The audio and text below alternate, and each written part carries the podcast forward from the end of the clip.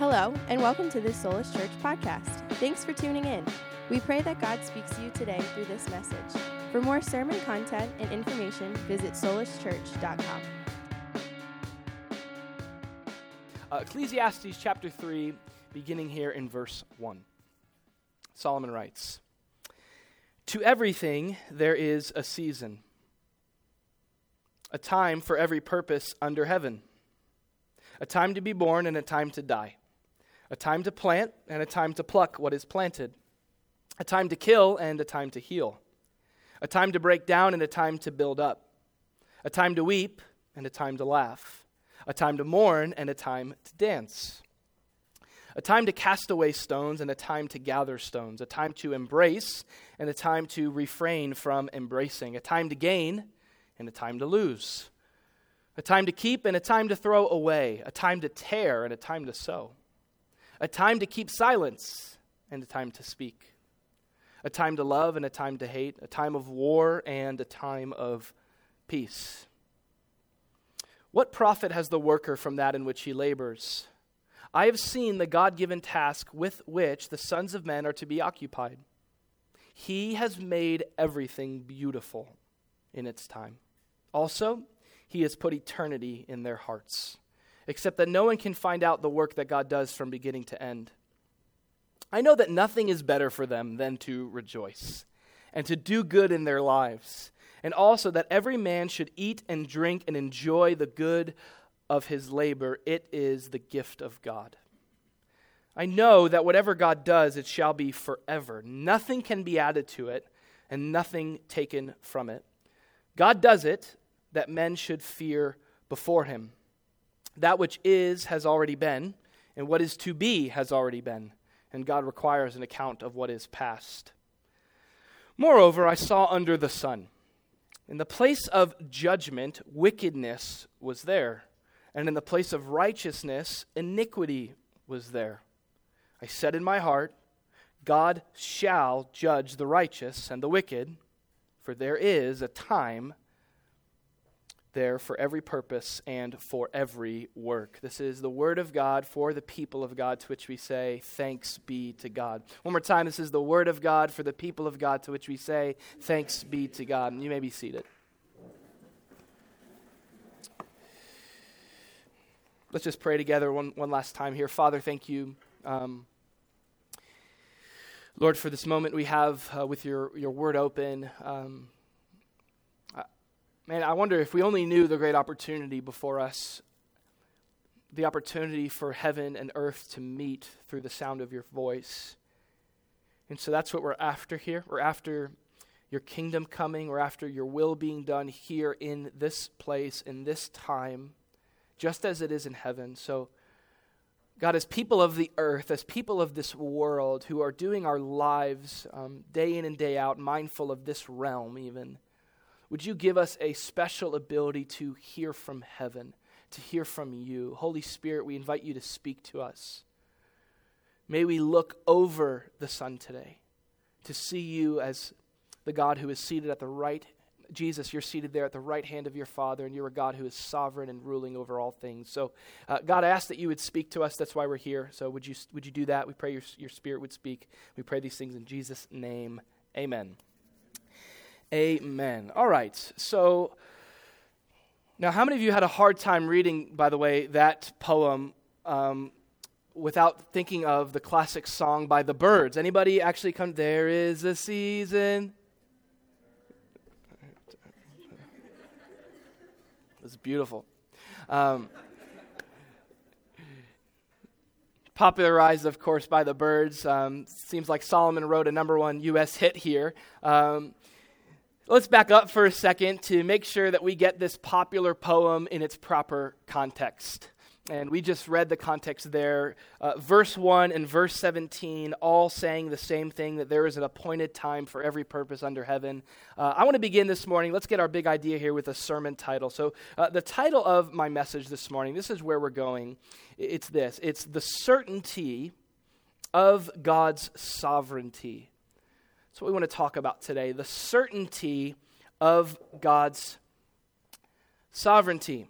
Uh, now, uh, even that word certainty, it stands out in this study that we've been doing so far through the book of Ecclesiastes.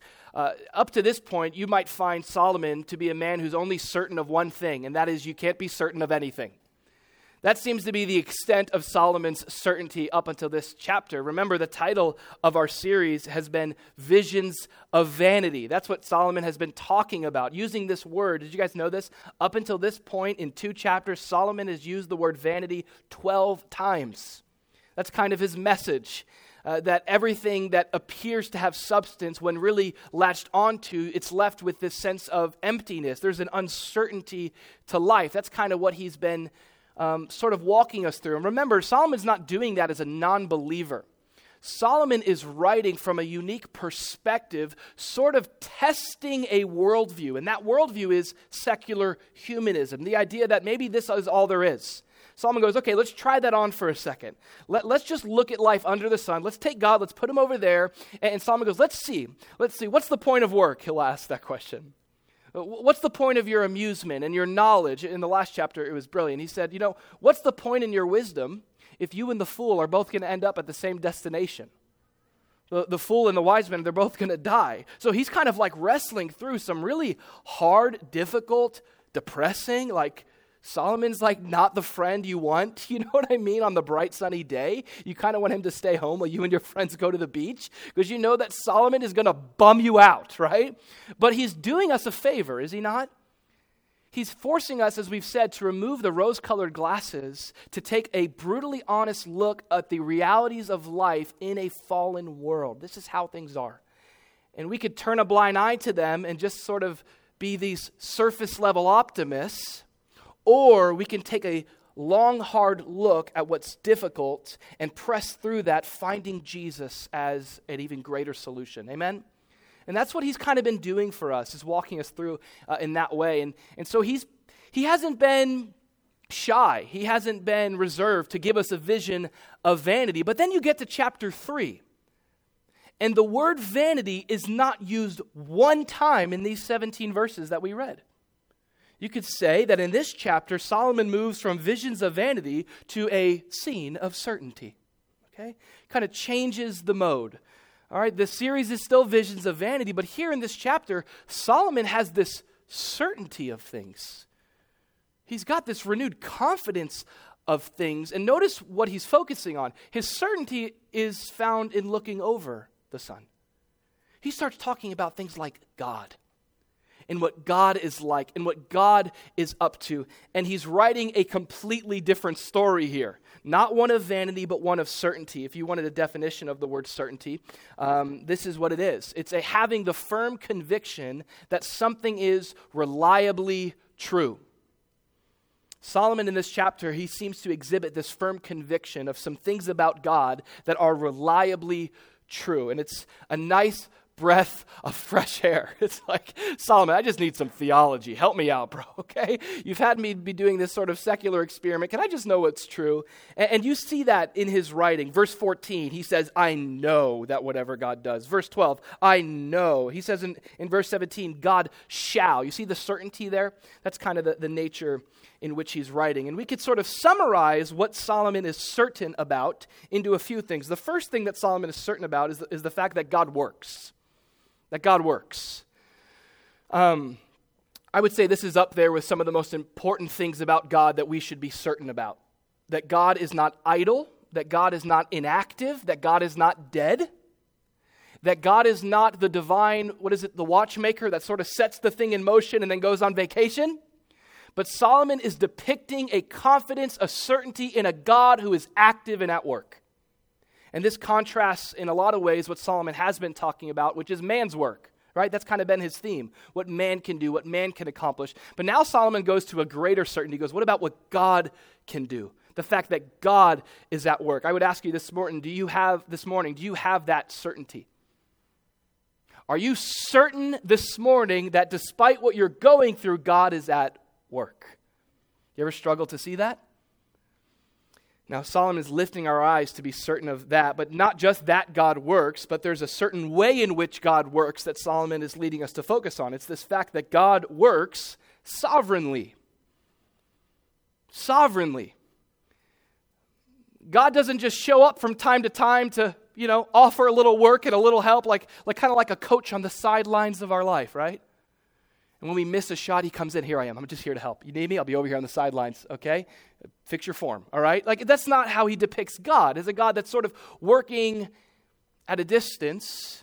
He depicts the certainty in a God who's working in a sovereign way. Now, the word sovereignty, uh, before we get ourselves all tangled up in this word, it's a, a richly scriptural and biblical word.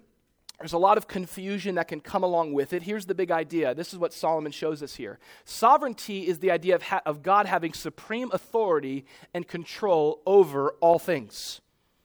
This basically means that at the end of the day, God is in charge. That's how I grew up hearing my dad always say it. It was always, it was kind of like the, the helpful line to put everything at ease, like, oh, oh yeah, God's in charge, right? Okay, God is in control. Now, if right now you're, you're trying to wrestle with this enigma of the centuries that Solomon even talks about, which is like, well, okay, but am I in control of anything? You know, that, that, that's, the Bible's not going to pander to our, you know, desire to try to make sense of all of who God is. But it is going to say, listen, God is in control. Now, I would, for, for those of you who kind of struggle with that concept, I would just ask you this question. I mean, what else would you prefer? Look at your life. Would you rather God be in control or not? I don't know about you.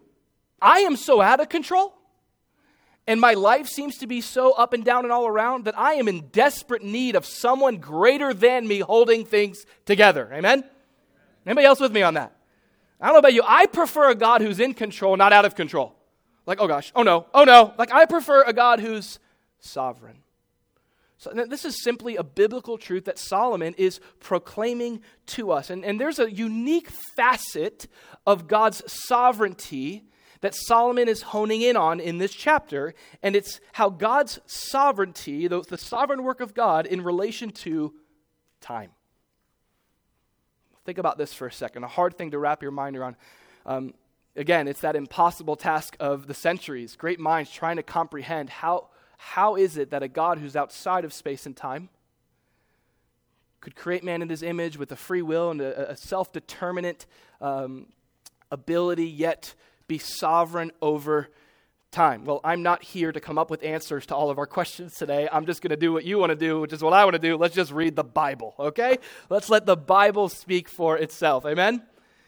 So let's look at this. Let's look at what, we'll call the sovereign work of God that Solomon speaks about here in relation to time. Now remember, time has been a big theme of Solomon's language because, from the perspective of the secular humanist, time is all we have. Doesn't matter how rich you are, how poor you are, how gifted you are, how ungifted you are, how wise you are, how foolish you are. We all have this same currency and it's running out. Time. And so this has kind of been a focus for Solomon. So I want you to, to look at this. The first thing that Solomon shows us is kind of an entry level point to God's sovereignty. It's that God is in sovereign control over, isn't this good news? All of time. How much of it? Some of it? Nope, all of it. Here's where Solomon says that. In the first verse, he is observing life under the sun. That's what he's doing. Uh, this list here of the different times and seasons in life, it's not a prescriptive list of things like, are you supposed to hate right now or love? That's not what he's trying to help us do. He's not trying to prescribe our, our lives. This is a descriptive list of Solomon's when he looks at life. And here's his observation. All right, remember, he's lived some life now. Solomon has gone through more than just ups, he's been through some downs. All right, and here at the end, near the end of his life, as an older man, writing even to younger, um, younger men, we see that in the end of the book. Here's what Solomon says. In verse 1, he says, To everything there is a season, a time for every purpose under heaven. This is what Solomon observes about life. He says, In life, it, it, you know, kind of think of it this way it's not this flat road in a straight line. Point A to point B. We love point A to point B, don't we? Where I am to where I want to be. Someone goes, Here's the problem. You don't get to control what he calls seasons. I know we love summer, but there's this thing that called fall that shows up at the door whether we're ready for it or not. I know we love non hurricane season. But those things came kind of close this year. And for some people, eh, you think about this reality, seasons, listen, seasons have no respect over our desires, you know? You know, I, I just want summer year round. It's like, well, you can't. You can't. Or I want winter year round. That's kind of me. I'd prefer that, a little chillier. Um, but no matter what I want, I'm still going to look silly wearing a winter coat in the summer, okay? It's not the time. Solomon's, Solomon's observing life. Here's what he's saying life has a rhythm to it, a rhythm of seasons. It's not a flat road in a straight line. How many of us know this about life? Life is filled not with straight lines, but ups and downs, lefts and rights. I just got back again, as I said, from Maine. The roads in Maine are different than Florida. I was flying in, and one of the things I love to notice is just how flat and how much of a, a grid Florida is. You know that view? It's just like, boom. In Maine, it's a different, for a Floridian too, riding in the back of a car can be difficult up there. It's up and down, it's all around. Me and Judah rode in the back of the car, and there's a couple points along the way where I was like, hey, can we roll the windows down? You know? I'd look at Judah. Judah, all right? He goes, yeah, Dad, are you? I go, yeah, bud. Doing great back here. At one point, Brittany texted me, just breathe in and breathe out. Um, that's how Solomon looks at life times and, and seasons this sort of ebb and flow. Uh, in the way he describes it is so poetically. He goes, there's, there's a time to be born. Next thing you know, it's a season of death. I mean, he just starts with probably one of the more difficult things that life can hit you with. Have you ever experienced the, the, the, the contrast of life and then into the season of death? It's disorienting, it can be tough. Um, my wife saw her mother go home to be with Jesus within the same year that we saw our son be born. I, I, I got married three months after my mom went home to be with Jesus. It's this sort of like, what? The seasons just show up, whether we're ready. It's this sort of experience of life. So he, he goes on to say, look, a time to plant, a time to pluck what is planted. It's so poetic a time to sow, a time to reap, a time to kill, a time to heal. Some people think that could refer to like livestock and, and animals. And one second you're nursing uh, one of your, your animals back to health, the next second you're slaughtering it. I mean, he's just talking about the reality of life in this world. Um, a time to break down and a time to build up, a time to weep and a time to laugh. I don't know about you, I'd love for life to just be laughter, but there's some things in life that you can't laugh your way through, right? It just shows up at your door a time to mourn, a time to dance. I'd love for life to just be a big dance party. That would be fun. But there's times in life where the only natural response is to mourn deeply, a time to cast away stones, a time to gather stones, a time to embrace, and a time to refrain from embracing. Husbands and wives, you ever been there? get away from me. I'm not hugging you right now, okay? But we, were, we just went on a date last night, a time to refrain from embracing. A time to gain, a time to lose. One second, it was just pouring in the blessings. We're just, as Chance the Rapper says, the praises were going up and the blessings were coming down.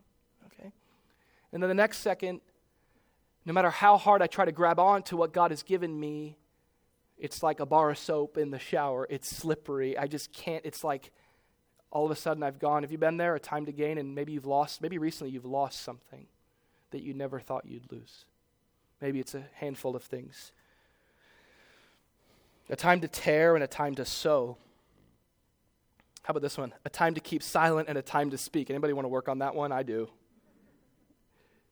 You ever been in a time where it's like, oh, oh, this is the don't talk time? My bad oh, this is the speak up time. I need to say something, right? Times and seasons. I, d- I love what it says even earlier. I love this one. In verse 6, it says, a time to keep and a time to throw away. That's a really interesting one, how seasons kind of determine what you keep and what you throw away. Have you ever experienced that? You ever cleaned out your garage? Honey? We keeping it? We throwing it away, all right? Usually she wants to keep it, I want to throw it away, okay? Or I want to keep it, she wants to throw it away. And it's amazing how our moods from time to time, one thing, in one moment it's sentimental and it's useful to us, and the next moment it's an iPhone 5. And we have to pay someone else to take it from us, you know? Verse 8, a time to love and a time to hate. Talks about the seasons of relationships where you go from loving someone so much to hating someone so much. It was Ruth Bell Graham who said about uh, marriage, she said, the thing about marriage is you will never love someone in marriage more than your spouse. You will also never hate someone more than your spouse. Intense climax of love and, and these struggles of hatred. Weird. A time of war and a time of peace. I mean, was Solomon not speaking ahead of his time? I mean, he lived in certainly the days of war, but look back now, thousands of years. These words have stand have stood the test of time. Life is not a flat road in a straight line. It is made up of seasons that come and go with the wind. It ebbs and flows up and down. Now, in light of this reality that Solomon is describing, it, it leads us, listen, to appreciate the Byrds covering this song and making it so beautiful. But Solomon is not describing something that's beautiful, Solomon is describing something that is burdensome. He's not describing something that's, you could say this way, that's terrific. He's describing something that is, listen, tyrannical. The tyranny of time, the oppression of time. Uh, it's like being a boat out in the middle of the ocean in a storm and all you can do is go wherever the wind takes you. That is the way that life is, Solomon says. To everything, there is a season. Now, remember, he's writing under the pretense, let's pretend like there's no God for a second. So he asks this question if that's all there is,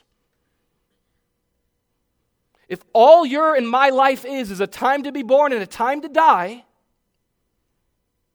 he asks this question for the third time, verse 9 What profit then has the worker from all in which he labors? In other words, then what's it all for? I mean, come on. What are you ultimately working and laboring for in life if it's just this victim of the oppressive force of seasons and time? Now, that's the downside that Solomon describes, and usually allowing us to figure it out for ourselves. Here, Solomon he's going to answer some questions. He's going to here offer another way. He, tells us in verse 10 I have seen the God given task with which the sons of men are to be occupied. Now, that task, that God given task, he talks about God now, is to explore meaning in life. That's what he's been saying. That's a God given task. Isn't that interesting? Um, you are not, if you are running from God right now and you're trying to grab onto substance apart from Him, God has given you that and he, would, he, he, he is, is perfectly in control of you coming up empty handed. It's part of his plan. Romans 8 tells us that this world, because of sin, is actually subjected to that vanity in hope that you might reach for something more. So he says this is a God given task, but it's not just that God has put vanity around us. Did you see verse 11? He has made everything beautiful in its time. Notice this, and also he has put eternity in their hearts. What a phenomenal truth going through season to season, time to time, time of gain, time of loss, time of laughter, time of weeping. He says, Around us there's vanity because within us there's eternity. One translation says that God has planted eternity in every heart. Do, do you see what this is getting at? What Solomon is saying is, though we are stuck in these sort of time forced rhythms, there is this God given cry within every human heart for more. This eternal, almost footprint, this eternal longing. Some have called it the God shaped hole in all of our hearts. Uh, because as God's creation, we have been made in the image of God. And we are different than all the other beings that sort of just live and die. Animals as well have times to be born and time to die. But there's something unique about man that God made in his image because man in God's image was made with this sort of eternal capacity. This eternal longing that looks at the boundaries of time and goes, I wonder if there's more. And he says, You don't have to wonder. You can know with certainty that there is something more, there is eternity. Uh, we know the way C.S. Lewis best said it. He said, If I find in my heart desires which nothing in this world can satisfy, let's say, eternal desires, the only logical conclusion is that I was made for another world.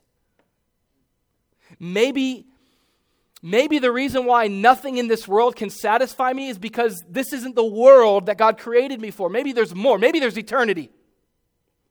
God has put eternity in every heart. So we go through these seasons, and, if you live long enough, you go through not just the ups, but the downs, and you go, could there be more? I hope there's more.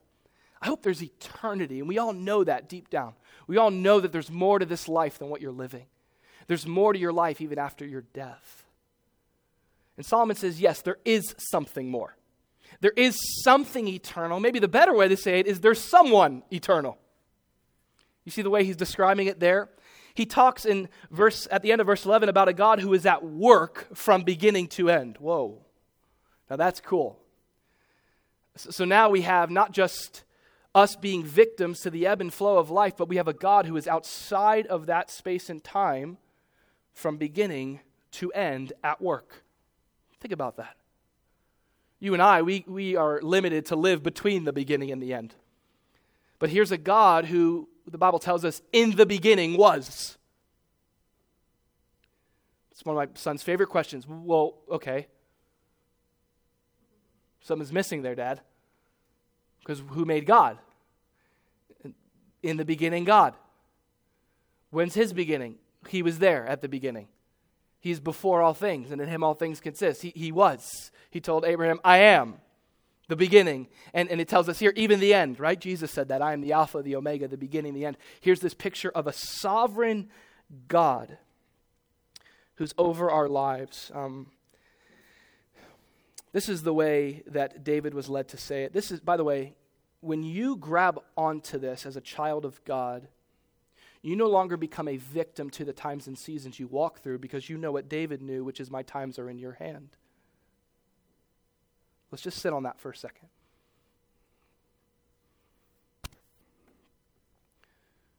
You have Solomon's option, which is the earth just rotates, the wind just whirls, and the rivers just run, and you're born and you die, and you cry and you laugh. Or could it be that over the sun, above even heaven, there's a God who is sovereign over it all? And to be in Him is to have the security that there's nothing I'm going to go through that He is not unaware of. Doesn't mean it won't get hard, it doesn't mean that it won't grieve His heart. My times are in your hand. Did you know that you need to know that did you know that you need to be in that place of being in God's hand more than you need to be in good times? That's the best right there. It doesn't get better than that. And here's why. It tells us in verse 11 because this God who is sovereign, he is making, notice this in verse 11, everything beautiful in its time. The hard part there is it doesn't say in our time, right? He makes everything beautiful whenever we want him to. I wish it said that. It says God has this sovereign rule over all, and He's working everything together towards something beautiful, even if you don't see it right now. The way Romans 8 tells us, we all know this scripture, that we know that all things work together for good to those who love God, to those who are called according to His purpose. So, so this is great security and great hope that God is sovereign over all. And the reason why this is good news is because this sovereign God is good. Like, it's one thing for, for us to know that someone is in supreme power. The big question that follows is what are they like? You know what I mean? It's like, oh, they have all power. That might not be good news for me if they don't like my kind of people. If not into like they're not into the sinner type. You know what I'm saying? Anybody else part of the sinner type like me? Like, it's good that God's powerful, but what is he, what's he like? And scriptures describe to us this great news that this sovereign God is also good.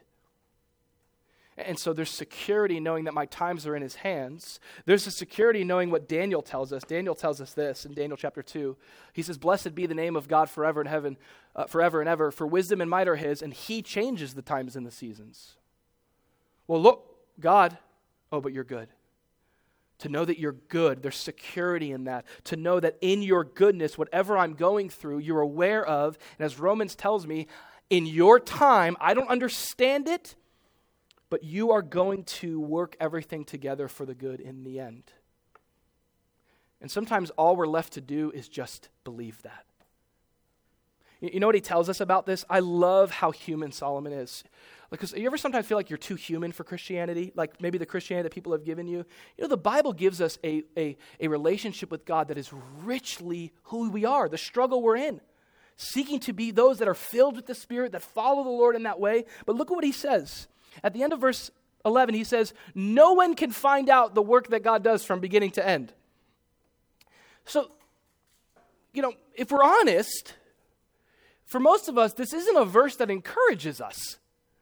It's a verse that frustrates us. Anybody been frustrated by a scripture like this before? It's like, oh, he's going to work it all for good. You're like, nope, I don't see it. Solomon says, we, we don't know how he does it. It's a mystery. That's what he says. It's a mystery. God's sovereignty over everything, it's a mystery. Okay? And, and there's not one of us who are going to be the ones who show up and prove Solomon wrong, go, I figured it out, by the way. I figured out the whole sovereignty, man's responsibility thing. I'm here. How's it going? Solomon was wrong. You can find out the work that God does from beginning to end, thanks to me. Your blessing of a theologian to tell you how all of life and God works. No! Just no, it's a, it's a mystery. It's a mystery how God can take the good times and the bad times and package them together in the end for good and for beauty. But I want to say this that just because something is a mystery doesn't mean that it cannot be a certainty. Just because something is a mystery doesn't mean that it cannot be a certainty. I was flying on a plane yesterday. And if you were to ask me how, I would say, I have no idea. I, and some of you are, are in the piloting world, and you could give me the full details. For me, I'm like, there's wings and there's engines. Flying, okay? The Wright brothers had something to do with it, I know. Okay. Um, it's a mystery to me. It's a mystery. But I was pretty certain that I was flying. Pretty certain. I was certainly flying, okay? I certainly am in Florida now and not Maine, okay? And the same is true with God. Though it may be a mystery for how He's going to take the mess that you're going through and use it for good, there can still be that certainty. Amen? So, God, amen? We're getting there. Um, God is sovereign, we said it this way, over all time. That's what we can trust us with. That's where Solomon first takes us. I love this quote by David Kidner to kind of speak to the mystery. He says this We are all, in our trials, we are all like the desperately nearsighted, inching our way along some great tapestry or fresco in the attempt to take it in. We see enough to recognize something of its quality, but the grand design escapes us, for we can never stand back far enough to view it as its creator does, whole and entire from beginning to end. We lack the sight, but there's security in knowing that God sees all and He is sovereign over all. The second thing He shows us, these will be quicker here towards the end, is that God is sovereign for all of time.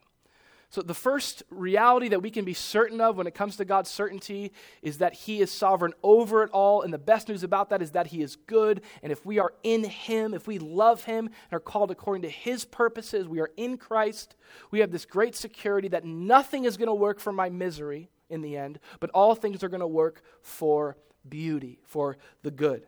Uh, but then he says this.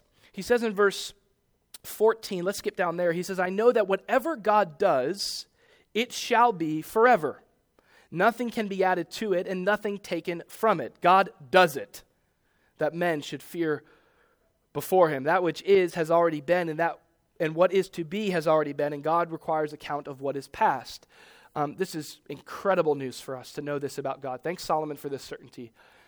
Not only can you know that God is the one who is sovereign over the different times and seasons you walk through in life, as much of an interruption as they are to you and me, they're not an interruption to God. He's good, He is sovereign. We could trust Him. The best news about this is that He's always going to be sovereign. There's a permanence to His sovereignty. He is sovereign for all of time for all of time. Uh, the idea here is that there will never be a moment in time when God is not sovereign. He doesn't ever cease to be sovereign. There's not like a sovereignty meter that God has dependent on how tragic and difficult your life is. Like, oh, oh no, it's exceeded God's sovereignty there. He says it this way whatever God does, it shall be forever. Nothing can be added to it and nothing taken away from it. It's permanent. He's permanently good, he's permanently sovereign. It speaks of this sort of unstoppable nature and force to God's work.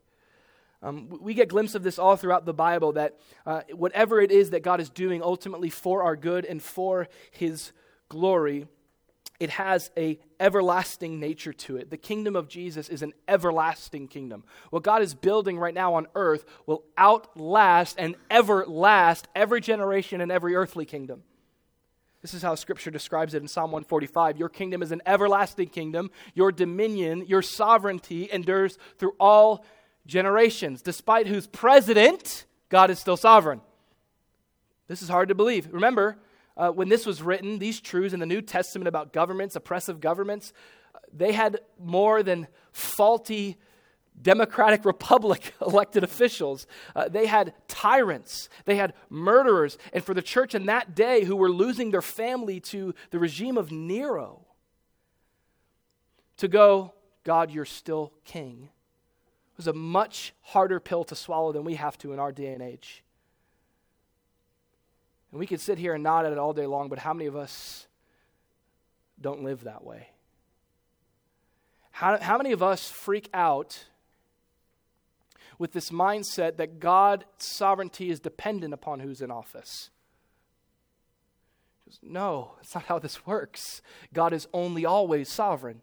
He's only always king. Despite what you go through, he raises up kings, he brings them down. In the end, there's going to be one king and one everlasting kingdom, and that's Jesus. That's what's happening. That's what we're headed towards. This everlasting, nothing can take away from it, nothing can add to it. Now, uh, th- the reality of this, what it leads us to do, it tells us in verse 14, the reason why God does his work in this way to be established forever is notice what it says at the end of verse 14 it's so that men should fear before him. So the question today is do we ultimately fear God? Are we ultimately in awe and reverence of God, a God whose work is going to last forever? Jesus said that I'm going to build my church, for example. He said, And the gates of hell shall not prevail against it. Despite how far hell has pushed into this earth, the force of my kingdom, which is my church, is going to move those gates back. We're going to bring heaven into earth, into eternity. And in the end, we know the end of the story. You just got to read the back of the book. I mean, Jesus wins which is the best part about being a follower of Jesus. Like we get to operate in real time knowing what's going to happen. Right? There's no like cliffhanger. Oh my gosh, we'll see. Like, no, we sang it, didn't we? We sing hallelujah because the lamb is overcome. Jesus is going to endure. And, and so, what does that lead us to do? That should cause us to go, Lord, forgive me for building my kingdom temporary sandcastle kingdom that's just going to be flattened along with every other one. This should cause us to say, God, may I put all of my life and may I put all of my efforts towards building what is eternal. This calls for the direction of our lives, and this, this affects every facet of our lives how we do our relationships, how we manage our finances, how we go about our vocations, how we go about our, our, our, our free time. I mean, everything is affected by this reality of God's sovereignty. We say, God, you are eternal. We want to build towards what is eternal. Knowing that in the end it's your kingdom that will last forever. I want to build my life according to your purposes. And then lastly, we close with this idea that God is sovereign with all time. So he's sovereign over all time, he's sovereign for all time. It's going to last forever. Um, and this is just a good little reminder here at the end that God is sovereign with all time, meaning he's, he's pretty good with time. He's good at it, okay? It says in verse 16 Solomon observes something under the sun. What does he notice? He notices in the place of judgment, wickedness was there. In the place of righteousness, iniquity was there. So this is what Solomon observes. Now, this is the worst kind of injustice, isn't it? The worst kind of wickedness is when, uh, is when it's occupying the seat of righteousness. Does that make sense? So, what is Solomon talking about here? He's talking about those who are in a seat and in a position in life to administer justice, but they are unjust themselves. And so, what should be used as a vessel of justice has been corrupted and is now wicked. Okay, imagine that, right? Imagine a broken justice, justice system, okay?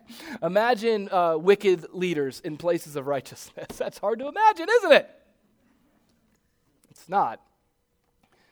It's not. We see it every day in so many different kinds of scenarios. And what's hard with this is that the people who are righteous in those righteous positions, they get lumped in with the wicked.